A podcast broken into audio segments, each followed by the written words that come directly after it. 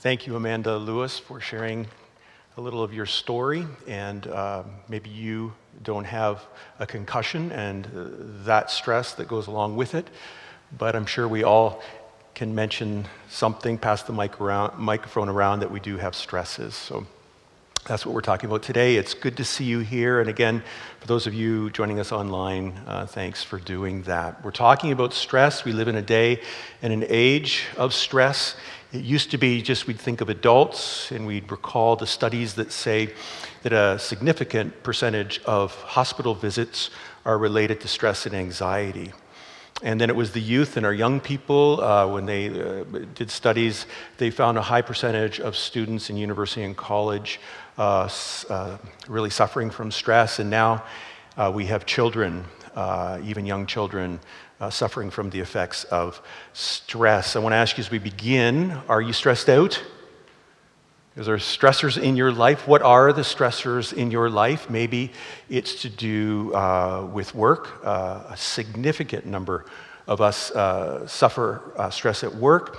Uh, maybe it's to do fina- with financial pressures. Maybe it's to do with a health challenge you're facing or someone you love is, is facing. Maybe it's to do your young person and school and exams and, and your future. Maybe it's the problems of society. Uh, maybe it's a person Maybe it's uh, one of your children has just got a lot of challenges and, and you're stressed out about that. Maybe it's your marriage and there's certain things in your marriage and you're stressed out about that. Maybe it's your parents and some demands there. Uh, maybe it's a boss. Uh, what is stressing you? Today we're talking about stress. Someone has said, Sometimes I get the feeling the whole world is against me, but deep down I know that's not true. Some of the smaller countries are only neutral. I think we can, some of us relate to that. As we continue in our series, Emotions and Relationships, we're talking today about stress, but we're also talking about the emotion anxiety. Stress triggers, produces a gamut of emotions, I mean, bitterness and anger and so many emotions, but one it commonly um, triggers is anxiety. And uh, just as we begin, stress has more to do with the external pressures, pressures, demands. It's, it's external. Where anxiety is more internal in nature, it's this persistent feeling of apprehension and dread. So we, we, we've got pressures on us and we're just anxious about things. And today, as we learned last week, uh, we want to move towards God. Uh, if you are going to be emotionally mature, if you're going to be closer to God and to people, um, it's not saying to yourself, I shouldn't feel this way, but rather, it's when you feel this way, when you feel stress and anxiety, that you realize it can take you to a place of despair, despondency, bitterness, anger. But that same emotion can take you and you can move to a place of peace of dependence on God and experience more of His peace. And so, as we begin, I want to tell you, you can learn to manage your stress.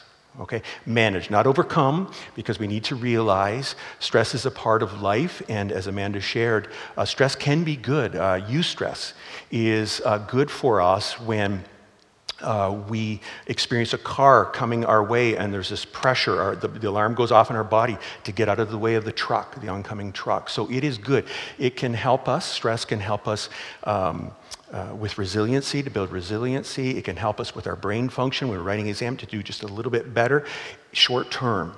But when we don't deal with it and it's chronic, that's when we run into problems. So we're talking about stress and anxiety, how we can move closer to God and to others. And if you have a Bible, I invite you to turn to Psalm 55 or device, and I'll be reading from the New Living Translation. And what we're going to do today is we're going to look at David and how he processed stress and anxiety, and then we're going to look at uh, some steps that we can take to manage our stress. And David uh, writes Psalm 55, and it's related to some events after he was king. So David faced stress and anxiety before he became the king of Israel, but he also had stress and anxiety after he became the king. And so this is a little later in his life.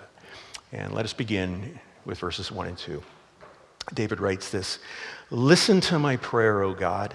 Do not ignore my cry for help. Please listen and answer me, for I am overwhelmed by my troubles. David had a relationship with God, and he's crying out to God in the midst of his stress and anxiety God, listen to me. Don't ignore me. Help me.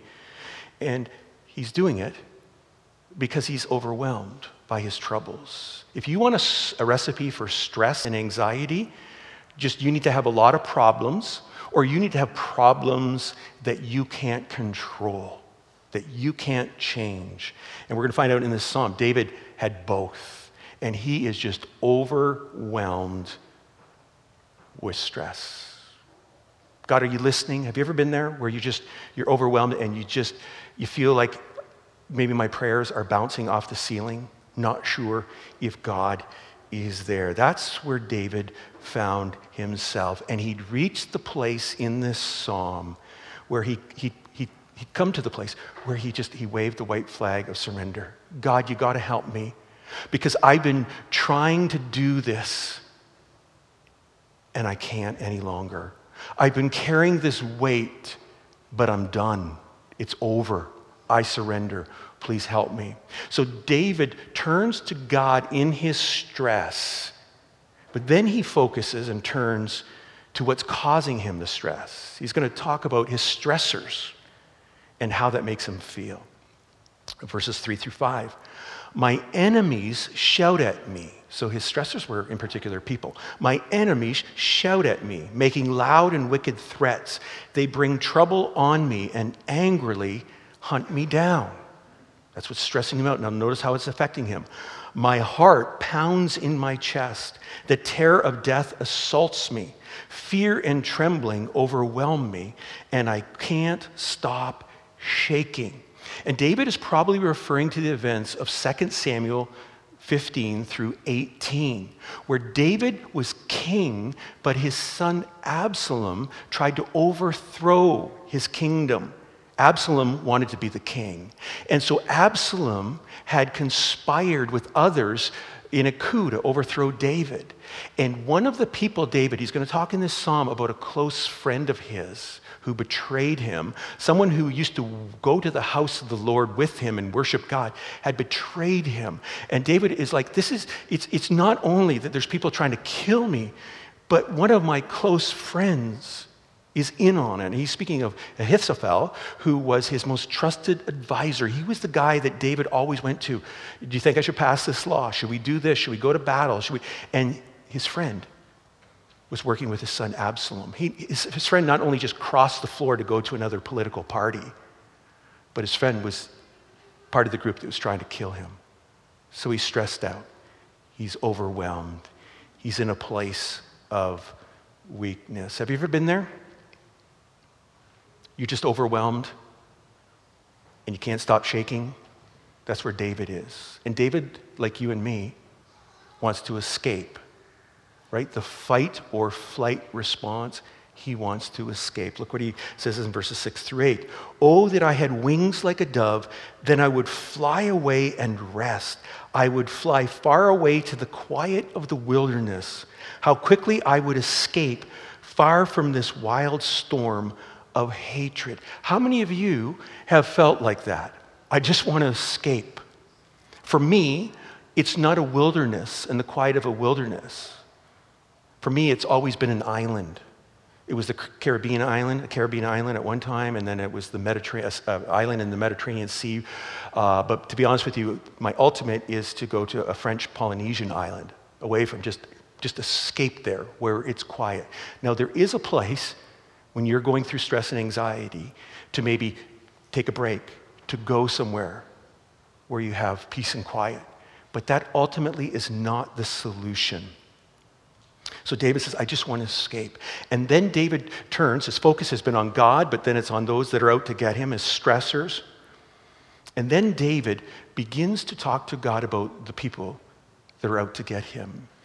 And he prays or he calls for God to judge them, to bring them down, to thwart their plans. And in two weeks, we're going to talk about imprecatory prayers. Do we pray them? We're going to talk about anger. But he's like, Lord, just strike them down. And then in verses 9, so that's verses 9 through 15. And then in verses 16 and 17, there's a shift. David has been moving towards a place of despair. God, do you hear me? God, strike him down. He's full of anger. He just, he, he's just, uh, in a sense, hopeless. But there's a shift, and he turns away from his circumstances to God. Verses 16 and 17. But I will call on God, and the Lord will rescue me. Morning, noon, and night I cry out in distress, and the Lord hears my voice. David does something, and he doesn't simply turn on some music where he hears streams and waterfalls and birds. Have you ever done that? I've done that, right? Just to try to calm you. That's good. And he doesn't turn and say, I'm going to do some deep breathing, my breathing exercises, you know, belly breaths. I mean, that's good. And he doesn't do so many things that we can do that can help us. He goes much deeper than that.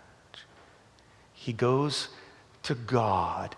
But notice this he turns from talking to God about his stress, please help me, please, you know, where are you? He goes from talking to God about his stress to talking to his stress or himself about God. He goes from praying to preaching. And we ask the question who's he preaching to when he says, I'm going to call out on God? God's going to rescue me. The Lord hears my voice. Who's he preaching to? He's preaching to his feelings. He's preaching to himself. If you want to learn to manage stress, you've got to bring to mind who God is, what he has done, and what he's promised to do. You've got to bring to mind his character and his promises. And so that's what David does. He goes on in verses 18 and 19. He ransoms me or rescues me and keeps me safe from the battle waged against me, though many still oppose me. God, who has ruled forever, will hear me and humble them. Notice David's circumstances have not changed. He's still got enemies surrounding him who want to kill him. But he goes from despair to worship. God, you're sovereign. You're, notice the word there, king. You're king. Uh, you're the one who has ruled forever. It's this idea you're the king. One says you're the one who, who um, uh, uh, is enthroned forever. He's speaking of God's sovereignty. He's speaking of the truth that not one single thing, not one little detail in your life happens by accident. There's not one little thing in your life that God hasn't allowed for a reason. You may not understand it. There's not one thing. David says, You rule forever. God, you're the sovereign one. But God, you're also the personal one, the God who loves me, the one who hears me, the one who rescues me. David talks about this God who knows and cares about every little detail in his life. So here's the, what we want to understand is that David, in this situation of stress and anxiety, learns to reframe his circumstances. He brings God in. You're here. You're with me. You're in control. You love me. And he begins to process his circumstances in light of God and his promises and his character. He, he's taking his circumstances that have been right in front of him and his enemies, and he's bringing God in and pushing, which, pushing the circumstances back. The circumstances that were so loud in his life God, they're shouting at me. They're, they're out to get me. They're drowned out by his worship of God, bringing God into his circumstances. Now, please note, when you process that way, it's not like a one and done. You just simply, oh God, you're in control and you love me, and you're, you know, you go throughout the day singing, uh, sorry, kumbaya or something. You're just like, oh, I'm so at peace. He has to fight for God's peace. He has to fight for that calmness that God brings. That's why again and again, he's got God in front of him, but then he brings the circumstances back in front. And then he brings God back and circumstances. So look what he says in verses 20 and 21.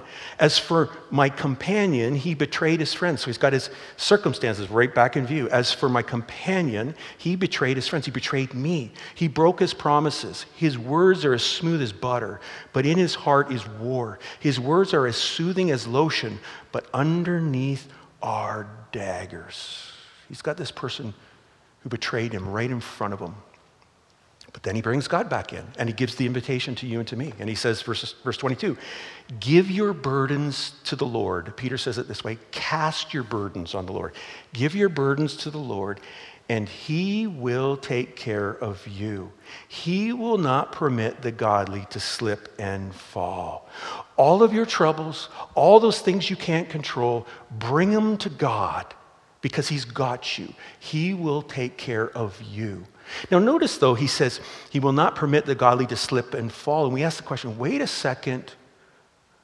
I know Christians who have lost their job, who didn't experience a miracle with their health, or lost a loved one. What do you mean, God will not permit me to slip and fall? We find a similar thought uh, throughout a number of Psalms, one in particular, Psalm 121. And it's a psalm I, have used in the hospital many times visiting with someone. And it's, I, I, I look to the, to the mountains. Where does my help come from? My help comes from the Lord, the maker of heaven and earth. Uh, he's the one that doesn't slumber or sleep. You've probably heard, you know, you don't have to stay up all night. You can go to sleep because God's staying up all night and He's got you. He will not slumber or sleep. But then the psalmist goes on to say in Psalm 121 and the, the sun will not harm you by day, and the moon will not harm you by night. The Lord will keep you from all harm. He watches over you. But we say, no, wait, I have experienced harm. What's going on there? And this is something you need to understand as you read the Psalms that are emotive, that are more um, descriptive in nature than prescriptive. But in the Psalms, this idea, he's going to keep us safe and not let our feet you know, slip and fall. It's this idea that no matter what happens to you, God has got your soul. He's going to bring you home to himself.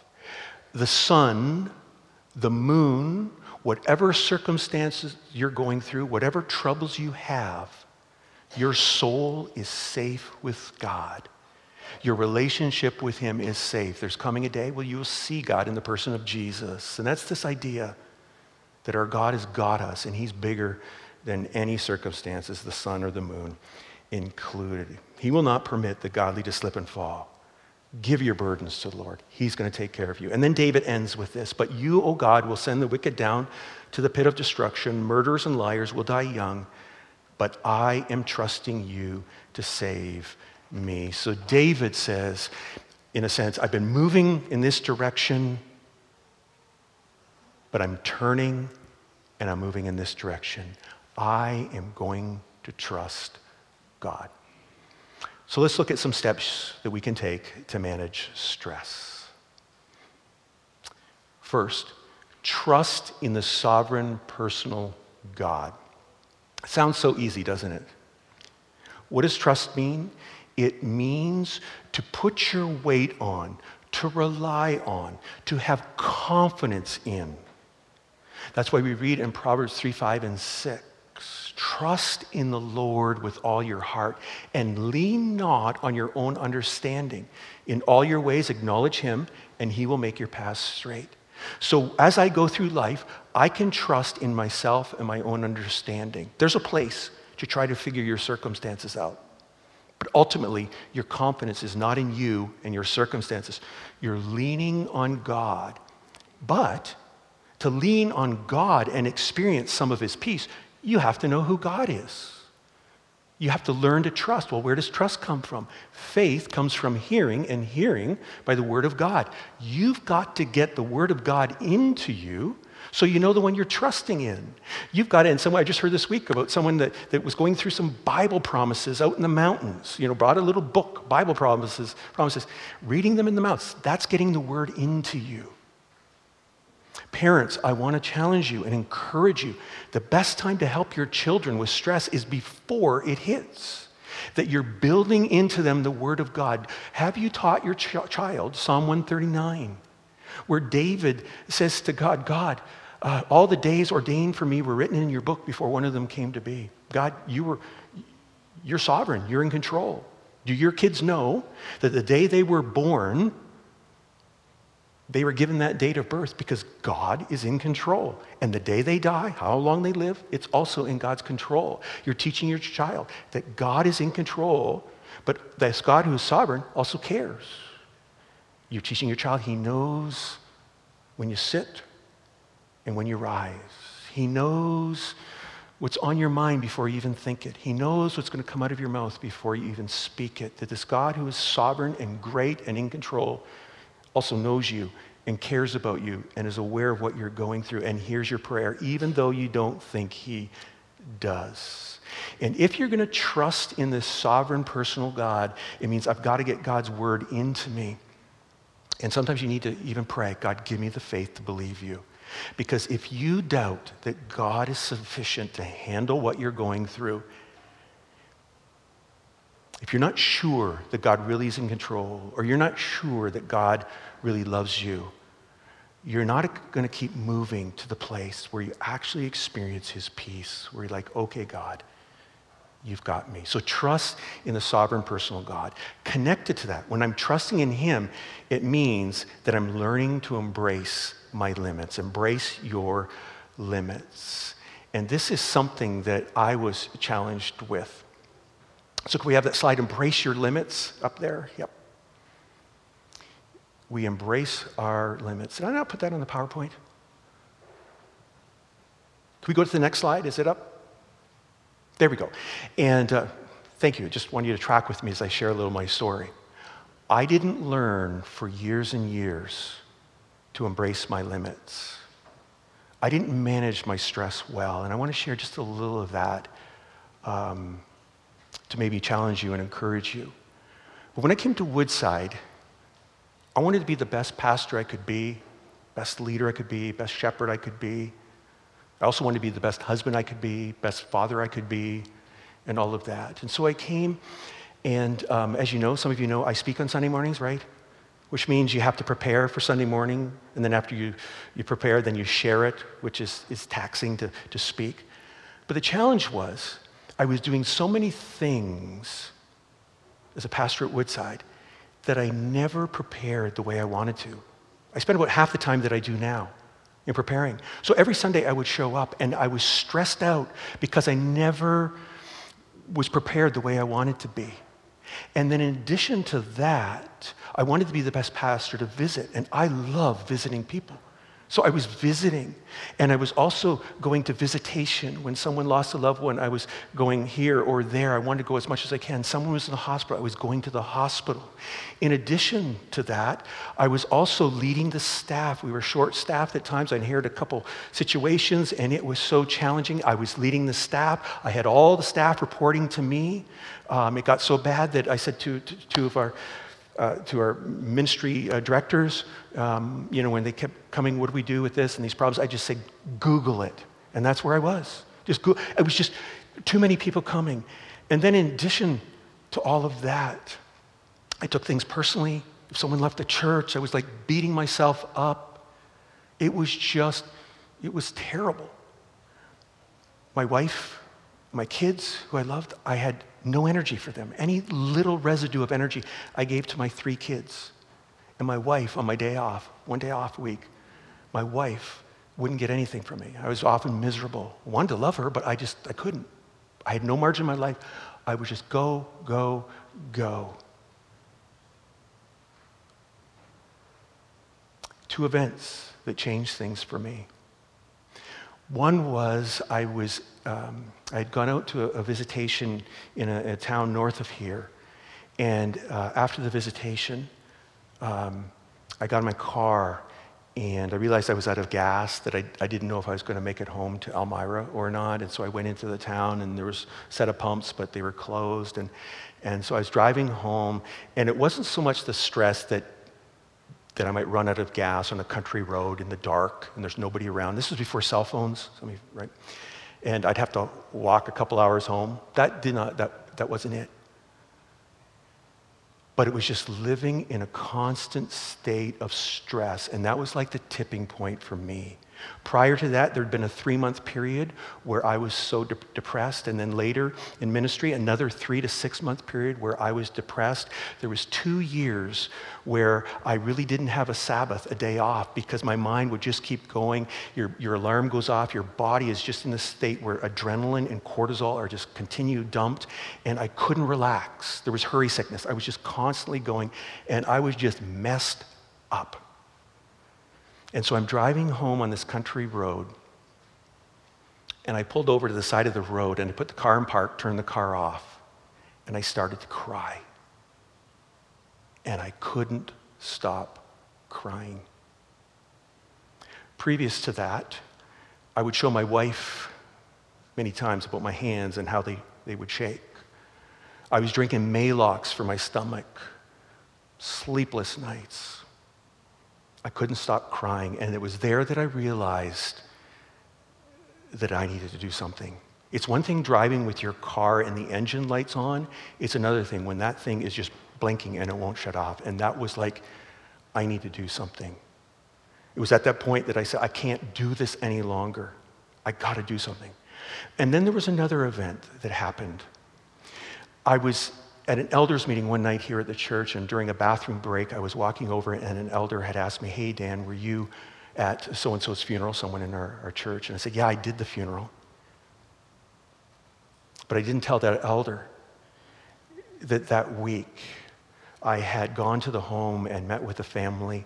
I had been at visitation. I had prepared a message. I had given uh, time to do the funeral and go to the seminary. And because of all of that, I couldn't prepare for my message on Sunday, so I stayed up late, didn't get much sleep for a couple of nights. I had a fr- my day off with my family was canceled. I didn't have a day off. Uh, an event with my kids that, on that day was canceled. And I did all of that only to start on Monday again, back in that, that loop. And I say that to say this first of all, we need to be vulnerable with one another. We need to reach out. And I want to say if you're a young person here, if you're older and you are carrying stress and you're not talking with anybody, you need to do it now, not later. I, I was like David at one point. I can handle this. I can do. I don't need anybody to see that I'm weak. But I did need somebody to see that I was weak. And at that time, it wasn't too long after that that I started to open up to some people. And today, I, I have people that I can talk to and that will pray for me. And I'm very grateful. I have margin in my life because the elders realized what was going on. They didn't know what I was going through. I kept it to myself, but, but, but they began to help. But that wasn't the only thing of just realizing that I can't handle this. I need help. I need other Christians beside me. It was coming to the place where David was, where it was like, I can't keep living like this. I can't handle this stress. I'm just not strong enough. And it was in that place of surrender that in time I began to feel and sense God's peace. I don't know about you, but a lot of times I'll say, you know, Lord, I, I give this burden to you, I give this burden to you, but I take them back right? And I still do that today. I, I take them back. But it was at that point where I really said, God, with my life, you've got it. If I can't prepare enough as much as I want to right now, I'm going to trust you. If I can't uh, have enough energy with my kids, I'm going to trust you. Work in my life. And in time, God began to bring peace to my soul where I just gave him everything in my life. And today, uh, do I still have times of stress? Yes, I do. Do I have still times where I take the burdens on myself? I do, but I'm able to get to that place a lot quicker. Usually takes me a couple days. Something hits me and process it, and I can get to that place. But I have to fight to get there. And so I want to say with you if you're carrying stress, reach out and share your story. But ultimately, you've got to white, wave the white flag and say, God, I don't understand, but I'm going to trust you Trust in the sovereign personal God and embrace your limits. And then just a few things as well when it comes to handling stress better, managing it. Mind your thoughts. Mind has the idea of regard is important. Mind your thoughts that you, as a follower of Jesus, are to bring captive every thought to the obedience of Christ. In other words, any negative thinking, any pessimistic attitude, you've got to bring that under the rule of Jesus, that He wants you to think a certain way. So, Lord, forgive me for thinking those negative thoughts, those things that aren't true. Friends, please understand your feelings and what you're thinking might seem true to you. But if you're going to grow in your walk with Jesus, if you're going to experience peace, you've got to bring whatever you're thinking and feeling under the truth of God, who He is, what He's promised to do to you, what your circumstances are actually like. You, you need to learn to reframe everything in light of God and His Word. So mind your thoughts, mind your words. Life and death are in the power of the tongue, right? Your words can destroy your kids or destroy people, or they can build your kids up, build people up. But it's the same with you. If you're speaking words of death to yourself, it's not good. You need to speak words of life, words that are true. And maybe you need to start saying, Feelings, I'm speaking to you today. You're not going to dictate my life. You're not in control of me. God is. And like David, says, I'm going to turn my eyes on God. He's the one that hears me. Here's the one that he rescues me. So we speak to our feelings. Uh, mind your relationships. Do you have someone that you can share stress and anxiety with? Maybe it's someone in your life group. Maybe you need to reach out to our care support ministry here at the church, but someone that you can open up with. Mind your body. Uh, there's a place to exercise. Exercise regularly. I find for me, I need to, at least uh, two or three times a week, get out and do something. And for you, it might be just going for a walk. But with your body, you need to exercise regularly. Breathing exercises, where you learn to breathe deeply, helps. Uh, the proper diet, uh, eating right helps, right? Uh, when we are stressed out and anxious, we turn a lot of times to sugar, right? To, to chocolate and to coffee. I still turn there, but in moderation, right? I mind my diet, my, what I'm eating, uh, sleep, trying to bring that under God's control. Uh, medication, if, if someone needs medication for a short period of time or for a period of time, um, that might be needed as well. Mind your Sabbath, that you would make sure in your life, if you want to handle stress well and manage stress, that you've got a weekly Sabbath where you're just taking a break whether you're doing a hobby or whatever it is, doing something, it's a break. And can I also say, you need to mind your uh, media intake. We are not built to take the stresses and problems of the world 24 7. There's a place to understand what's going on in our world, in our community, and pray, but we can't handle all the, the problems out there. And sometimes, and I want to encourage you to, to mind your media, take a break from it. Guess what? Your phone, you can set it down for a day. And even if there's something very important, okay, I'm going to pick it up, but you just you take a break from your phone, from media. And then mind your music. What are you listening to? And I confess at times, uh, there was a period of my life where I would listen to country music and I just identify with all the problems there, right? But what helps me most is when I listen to a song about Jesus and I can see his beauty, I can see his power. And sometimes I'll listen to a song 25, 50 times. Probably uh, Spotify playlists in the past, whenever we went back. Yeah, more than that. But it's in that that I'm worshiping. I'm drawing God into my stress and anxiety and pushing everything back. So I want to ask you when you feel stress and anxiety, where are you going with it? Are you moving towards despair and isolation and bitterness? Or are you moving to God and saying, God, I want to fight for your peace, that you really are in control? Last week, as we began this series, my daughter said to me, she said, Dad, you know, you, you talk about Jesus always identifying with our feelings. That's true. But we need to remind ourselves that we can identify with Jesus and his feelings. We can, as the scripture writers, identify with his sufferings. And maybe you've been rejected by a friend and that stresses you out. Be reminded that Jesus knows how you feel. But with that feeling, can you remind yourself that you're experiencing maybe just a little of how Jesus felt when he was rejected by people? If you're misunderstood and people aren't treating you right properly and you're just like, they don't get it, can that maybe point you to Jesus and you're like, boy, Jesus was misunderstood? Or maybe you've been betrayed by someone who's turned back on you. That can point you to Jesus and say, oh, maybe that's how Jesus felt being betrayed. If you doubt the sovereign power of God and the love of God, you need to turn your eyes each day onto the cross because nowhere is his power and love more clearly demonstrated to you than on the cross.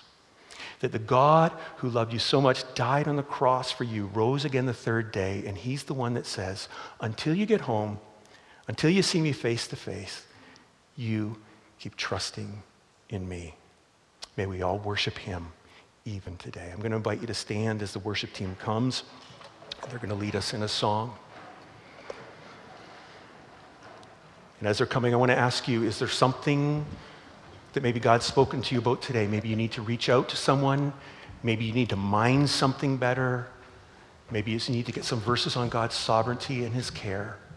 But God wants you to experience more of him and his peace.